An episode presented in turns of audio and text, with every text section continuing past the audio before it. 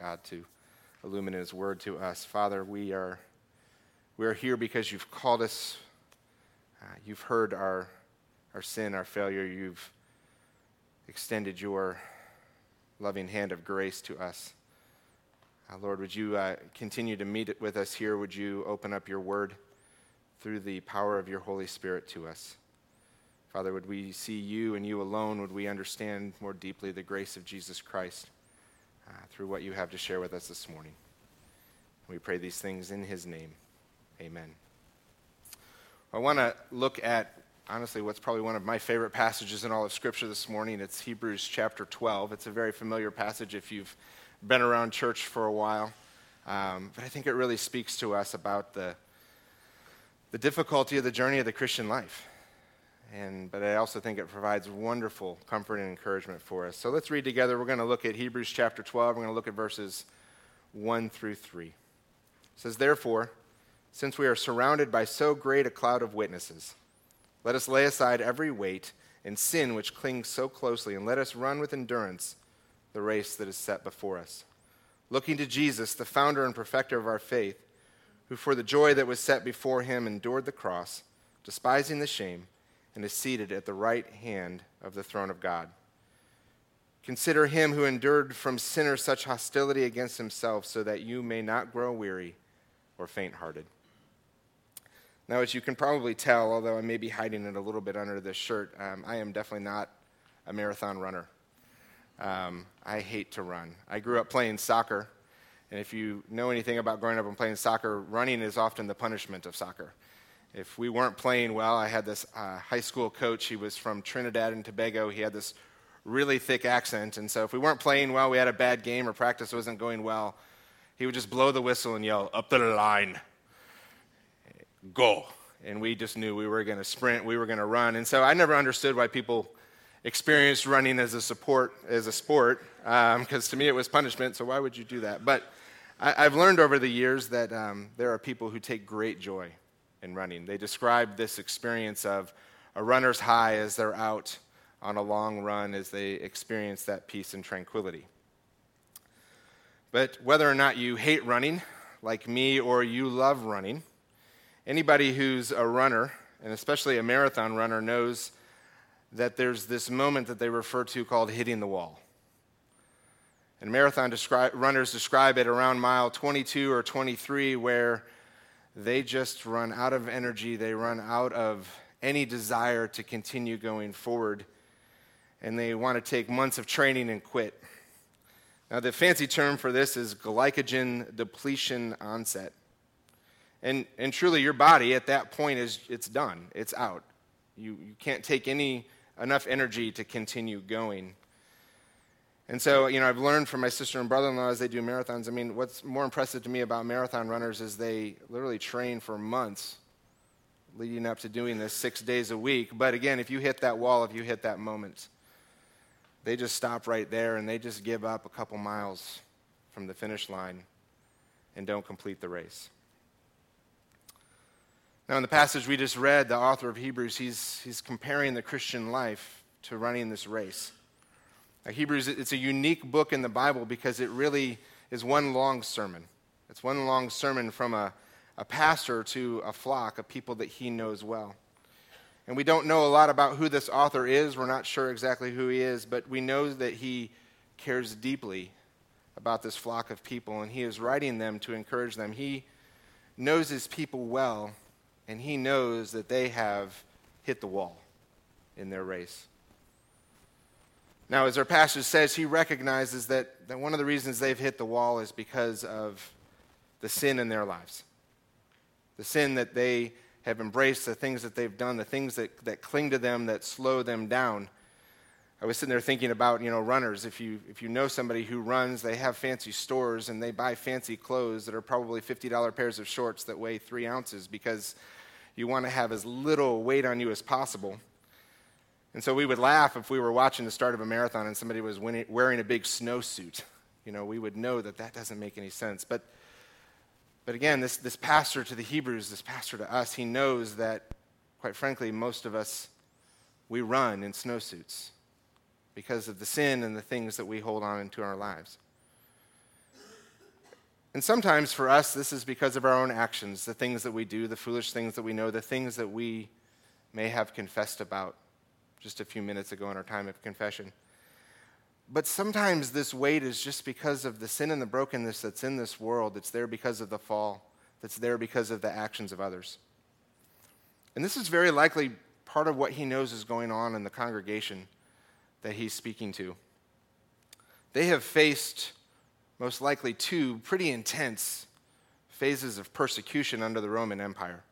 Now, the first would have come around AD 49 under an emperor named Claudius. And this one was actually the lesser of two persecutions, but Christianity was starting to grow in the early Roman Empire, and suddenly the emperor said, I don't like this, they're gaining too much power. So Christianity was made illegal.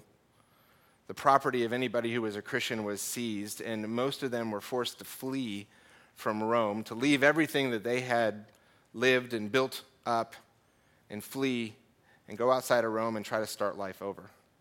Now, time went by, and eventually they were able to come back and they were able to return as, as Christianity was accepted again. And so, for most of them, this was like 13 miles into the race, and you, you know, you're feeling that little bit of calf strain.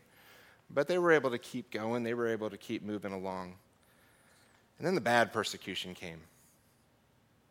If you've heard of Emperor Nero, came into power about AD 64, and he is probably famous for one of the worst persecutions of Christians in the Roman Empire he wasn't just out for their property, he was out for blood.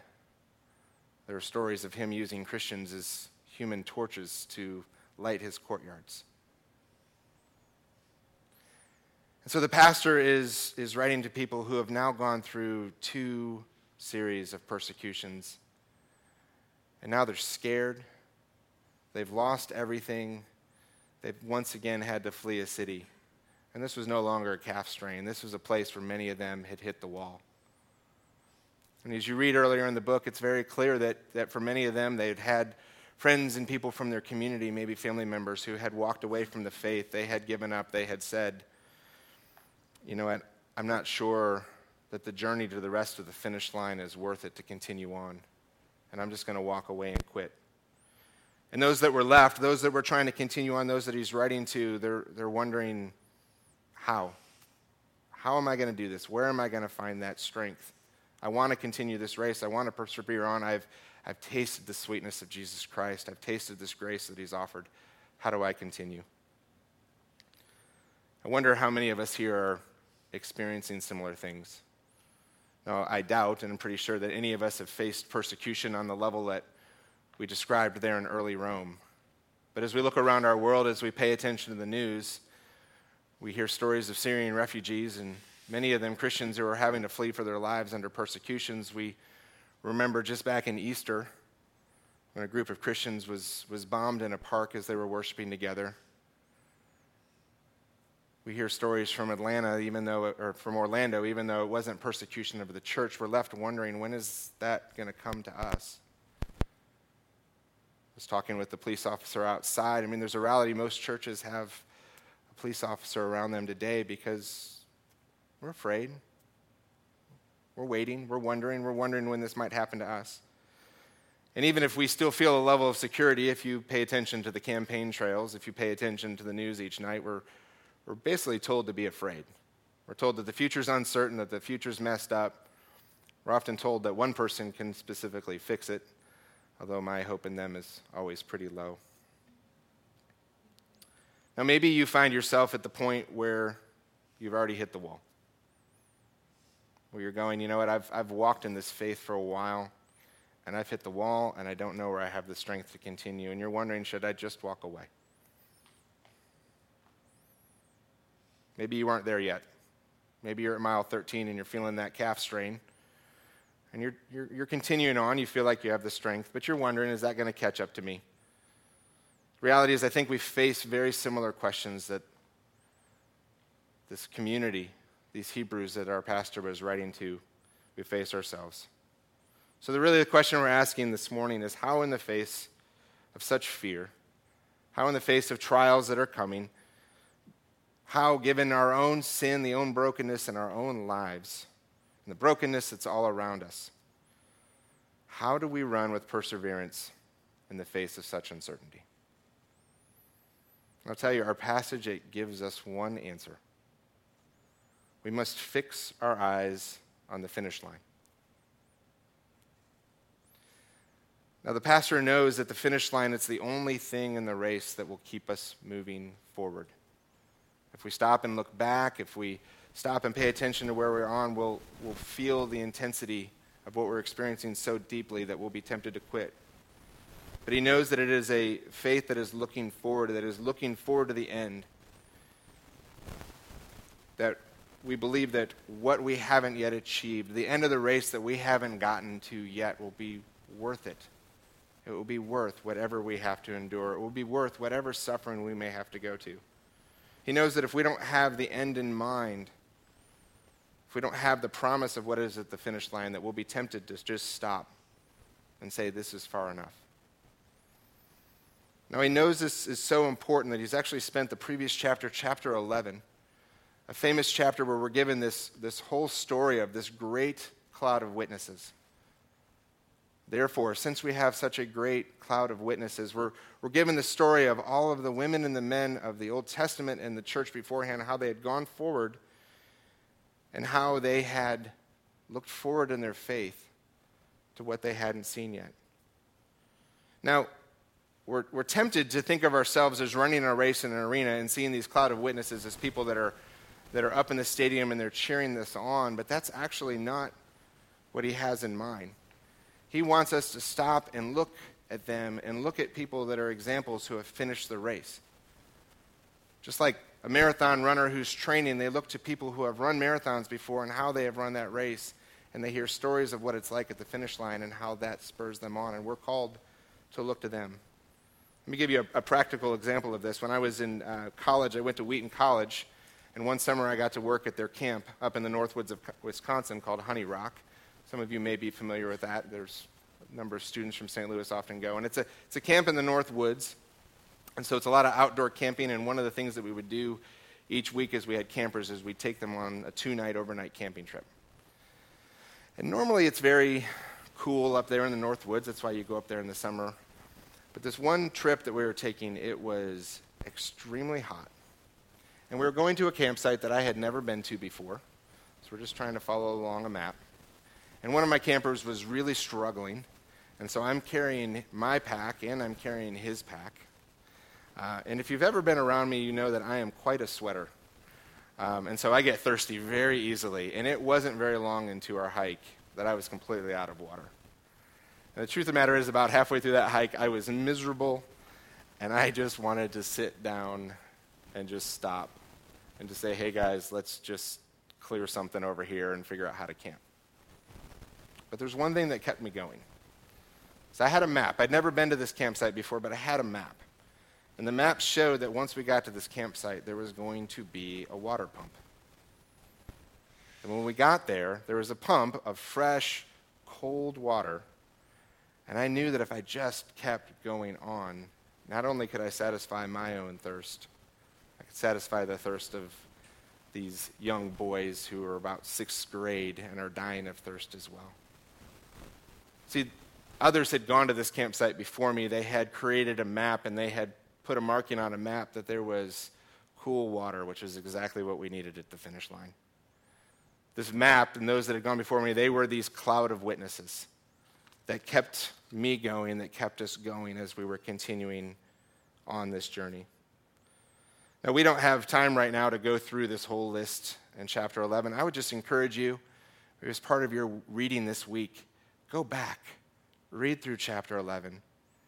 Read what these folks faced. Read about the faith that they had to keep moving forward, a faith that was looking, honestly, to a reality that they didn't know yet.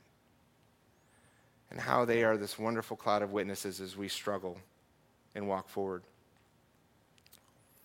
But the author knows that when we fix our eyes on the finish line, we can actually see something that again, these cloud of witnesses, these women and men of the Old Testament, they couldn't see yet. And he knows that for us, what we see there makes all of the differences we run. So when our witnesses, they look forward, they look forward to what we say is a hope not yet seen. But when we look forward, we see a hope that has already been revealed in Jesus Christ. And as we look forward, we see him standing there at the finish line. We see him seated at the right hand of God the Father. And the author, he tells us two things about him, two things that he's done, and about who he is that make finishing the race possible for us. The first thing is we look at the end, as we see Jesus standing there at the finish line at the end of the race, we're told that he's the founder of our faith. Now, if you've read different translations, this word's uh, translated different ways. You've heard it's the author of our faith, the pioneer of our faith. What it's telling us is that Jesus is the one that he's actually run the race before us, that he's established the course, he's established the trail, and he's established the campsite. He's established our place in glory that comes to us at the end of the race. See, he's both achieved his place in glory and he is now seated at the right hand of God the Father. And as we look forward, we can look to him and we can see the path that we are called to run, and we can see the one that has blazed that trail for us. Probably the most uh, well respected commentator on the book of Hebrews is an author named William Lane. And he sums up for us why, it is, why this is so important. He writes This forward looking character of faith lends solidness to the realm of Christian hope. Faith celebrates now the reality of future blessings, which are certain because they are grounded in the promise of God. For the Christian, it is the future, not the past, that molds the present. The preacher confesses and promotes the intensity of faith as an effective force which directs Christian life to the future. For the person of committed faith, the future is no longer insecure. Sisters and brothers, as, as we focus our eyes of faith forward towards this founder of our faith, we find new strength to endure the race. We see a clear promise. We see a promise that the race is worth it, that the glory that we will experience at the end is better than anything we could imagine. And we see that there is nothing that we may face in this current life, no trial, no tribulation that we may face that would make giving up running worth it. There's nothing that would make us want to stop and not get there to the end.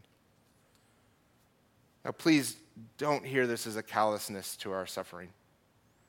Again, remember who the author of Hebrews is writing to. He knows the suffering that his people had gone through. But his message of hope for them is perseverance. Because his message of hope is that Jesus is the only way they will endure through life and that he is worth it that endurance in Him, that continuing to run this race, no matter what we face, it is worth it. But that still kind of often leaves us a question okay, that's fine, I know what's forward, but what's for me now? And that's why he gives us a second picture of who Jesus is and what he's done for us. See, he also reveals to us that Jesus isn't just the founder of our faith, he hasn't just blazed that trail, but he's also the perfecter of our faith. See, as we look forward, as we look forward to that finish line, as we focus on the goal of where we're going, if we glance out of our periphery, we see that Jesus is running right along with us every step of the way. He is providing the strength to continue the race. He is providing the strength that we need, that, our, that we ourselves can't provide. We hit that wall because we run out. We don't have enough. But Jesus is everything we need to press, th- need to press through that wall because it is His grace and mercy that carries us forward and carries us to the end.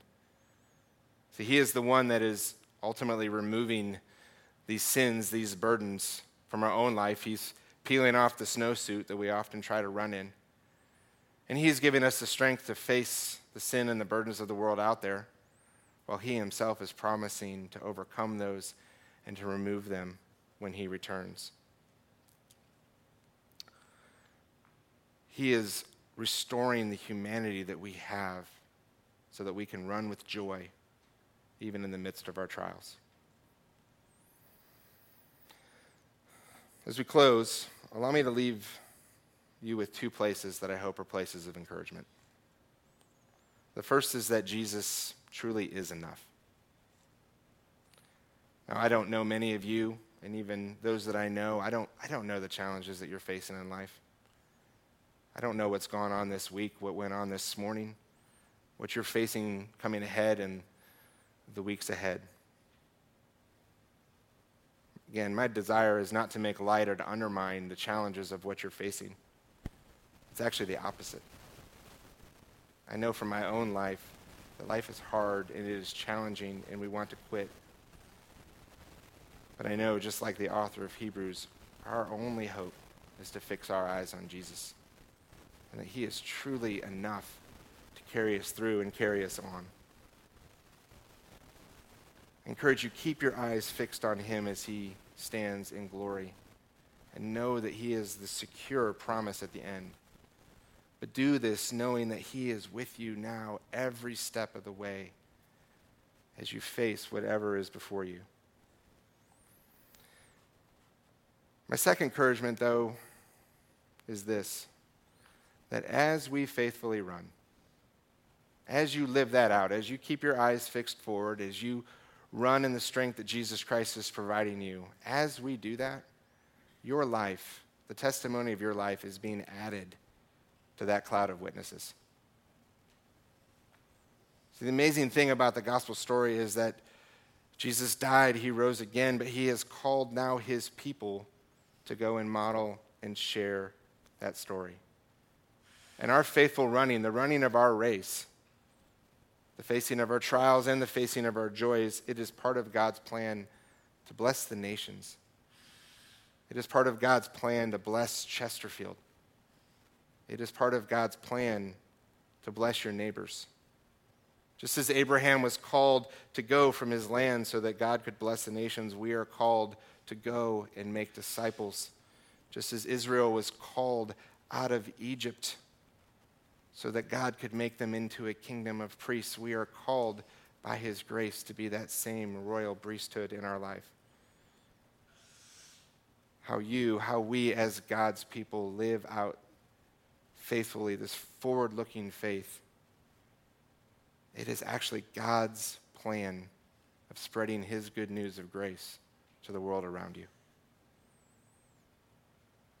Be encouraged that what you do now matters. Know that in everything that we do, we are called and we are enabled through Jesus Christ to live in a way that points others to the promised glory that we ourselves will find at the end. Let's pray.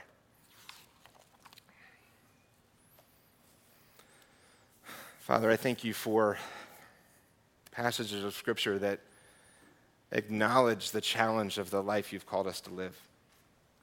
Lord, you are not a God who is callous to our suffering, but you are very aware of the effects of that sin has on our own lives, that sin has had on this world around us. And Lord, you know that we do not have the strength to, to run with faithfulness alone. So, Father, thank you for your Son, Jesus. Thank you for the founder and the perfecter of our faith, who, despising the shame, took on our sins, took on the sins of the whole world on the cross. But through his resurrection and his ascension to heaven, established himself his place in glory for us. Lord, help us to remember that, to be empowered by that. Lord, would you use that to care for us as we face the trials and the challenges as we run the, own, the race of our own lives?